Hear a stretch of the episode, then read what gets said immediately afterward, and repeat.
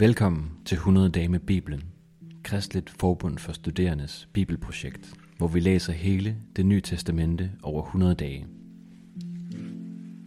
Dag 41, Lukas evangeliet, kapitel 11 og 12 ved Jakob Olsen. Vi er nu nået til Lukas evangeliet, kapitel 11 til 12, som øh, jeg vil sige noget om her. Og jeg har sat en, en overskrift og en øh, vinkling på Lukas evangeliet kapitel 11 til 12, som jeg kalder om bøn og identitet. Det er tydeligt, at der også er andre temaer og vinkler, man kan anvende på de to kapitler i Lukas evangeliet, men det er meget tydeligt, at bøn og identitet er noget, der øh, fylder. Bønnen møder vi med det samme i begyndelsen af Lukas evangeliet kapitel 11, hvor disciplene spørger Jesus, om han kan lære dem at bede. Og så er det, at han lærer dem fader hvor, sådan som vi møder den i øh, Lukas version, som ikke er, er fuldstændig øh, identisk med Matthæus. Men øh, noget af det, som de jo ønsker ved at lære at bede, det er at være i en relation. En relation til Gud. Og det er så også noget af det, som øh, Jesus trækker frem. Bønnen er jo kendt. Og i bønnen giver Jesus også udtryk for, hvad det er, han gerne vil. Vi begynder med her i Lukas at sige, helliget blive dit navn, hvor der jo er et ønske om, at Guds navn må finde rum, at Gud selv må finde rum hos disciplerne og i den her verden. Komme dit rige. Der er et ønske om, at Guds rige må finde rum hos disciplerne og i den her verden. Og det er jo også det, som Jesus selv er i tjeneste for. Det er det, der er hans ønske. Han forkynder om riget. Og han lærer dem, der følger ham, at bede om, at riget må få rum i deres liv. De må få del i det. Så lærer han dem at bede om det daglige brød. Og det daglige brød må jo, som mange af os i tidens løb har forklaret det, forstås bredt. Ikke bare som brød, men det, som vi har brug for til livets opretholdelse. Eller som Luther kan finde på at sige, gode naboer og tøj på kroppen og en masse andre ting. Og så lærer han dem at bede om tilgivelse, om at få forladt vores sønder. Og det er jo også udtryk for, at de kender til, at de er syndere, og de vil erfare, at de er søndere. Så de beder om at få forladt syndere, ligesom de også forlader andre deres skyld over for dem. Så det er det fællesskab, som Jesus ønsker at skabe, hvor vi erkender, at vi er syndere, men hvor vi også kan tilgive andre for de fortrædelser, de gør mod os, og at vi ved, at vi selv har brug for tilgivelse. Og så til sidst her i Lukas udgave, så lærer han dem om at bede om ikke at blive ledt ind i fristelse. Altså han beder om Guds ledelse. Vi beder om Guds ledelse.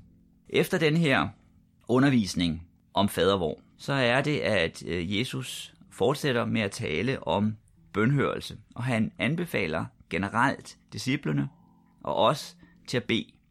Bed, så skal der gives jer. Søg, så skal I finde. Og han understreger, at det, som vores far i himlen ønsker, det er at give os det, vi beder om. Så derfor ønsker han, at den her relation, det her forhold til Gud, at det skal blive bevaret, og det skal blive udbygget. Derefter, efter den her undervisning om bøn, så begynder Jesus at tale om, hvad der fylder i menneskers liv. Hvem det er, der bestemmer. Og han taler om at øh, uddrive dæmoner. Og om at der kan opstå en tomhed i menneskers liv. Hvor at hvis en dæmon bliver uddrevet, og at den ikke bliver erstattet af noget andet, at der ikke er noget andet, der kommer til at fylde, så vil den vende tilbage med flere ånder. Og dermed angiver han, at det er afgørende, hvad der fylder i vores liv. Hvor det er, vi er bundet hen, hvilken identitet vi er, hvad det er, vi er fyldt af. Jesus understreger, at hvis vi ikke er fyldt af Guds ånd, hvis vi ikke er fyldt af Guds ord, hvis vi ikke er bestemt af relationen til Gud, så er det noget andet, vi er bestemt af. At det at være fyldt af noget, bestemt af noget, noget som former vores liv, er uundgåeligt for mennesker. Og derfor er det, at Jesus understreger betydningen af bøn og Guds ord. Han siger i kapitlet, salige er de, som hører Guds ord og bevarer det. Og dermed understreger han, at der er noget andet, som vi må høre. Der er noget andet, der må bestemme vores liv, som kommer ind i vores liv. Efter dette, så taler han om sig selv som et tegn.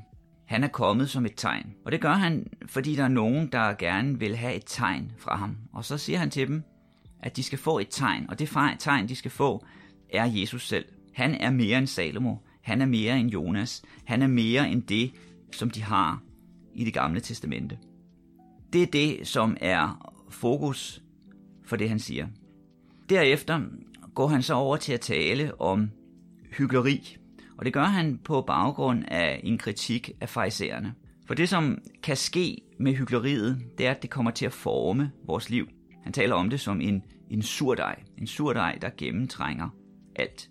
Eller lidt senere taler han om en, en griskhed, som bestemmer menneskers liv. Så han peger på, at der er ting, der kan komme ind i vores, vores liv, som hyggeleri, som griskhed, som andet, som gør, at vi kommer væk fra det, som betyder mest. At vi i virkeligheden ender i en tomhed i vores liv. Og på den baggrund er det, at han opmuntrer til, at vi ikke skal bekymre os. Der er meget, vi kan bekymre os for, for om vi har penge nok, om hvordan andre ser på os, hvordan vi fremtræder over for andre. Men det han ønsker, det er, at vi grundlæggende set skal hvile i det, som Gud giver os. Og det er også derfor, at han i begyndelsen af kapitel 11 taler om bøn for at vende os mod Gud, for at befri os fra alt det, som kan binde os, for at vi kan hvile der, have vores grund og vores udgangspunkt der. Derfor er det så også, at han peger på en skat i himlen. Og han siger til disciplene, at jeres far har besluttet at give jer riget. Det er det, som er baggrunden for den ubekymrethed, som han anbefaler. At Gud har besluttet at give ride. Og derfor kan livet grundlæggende være et liv i hvile.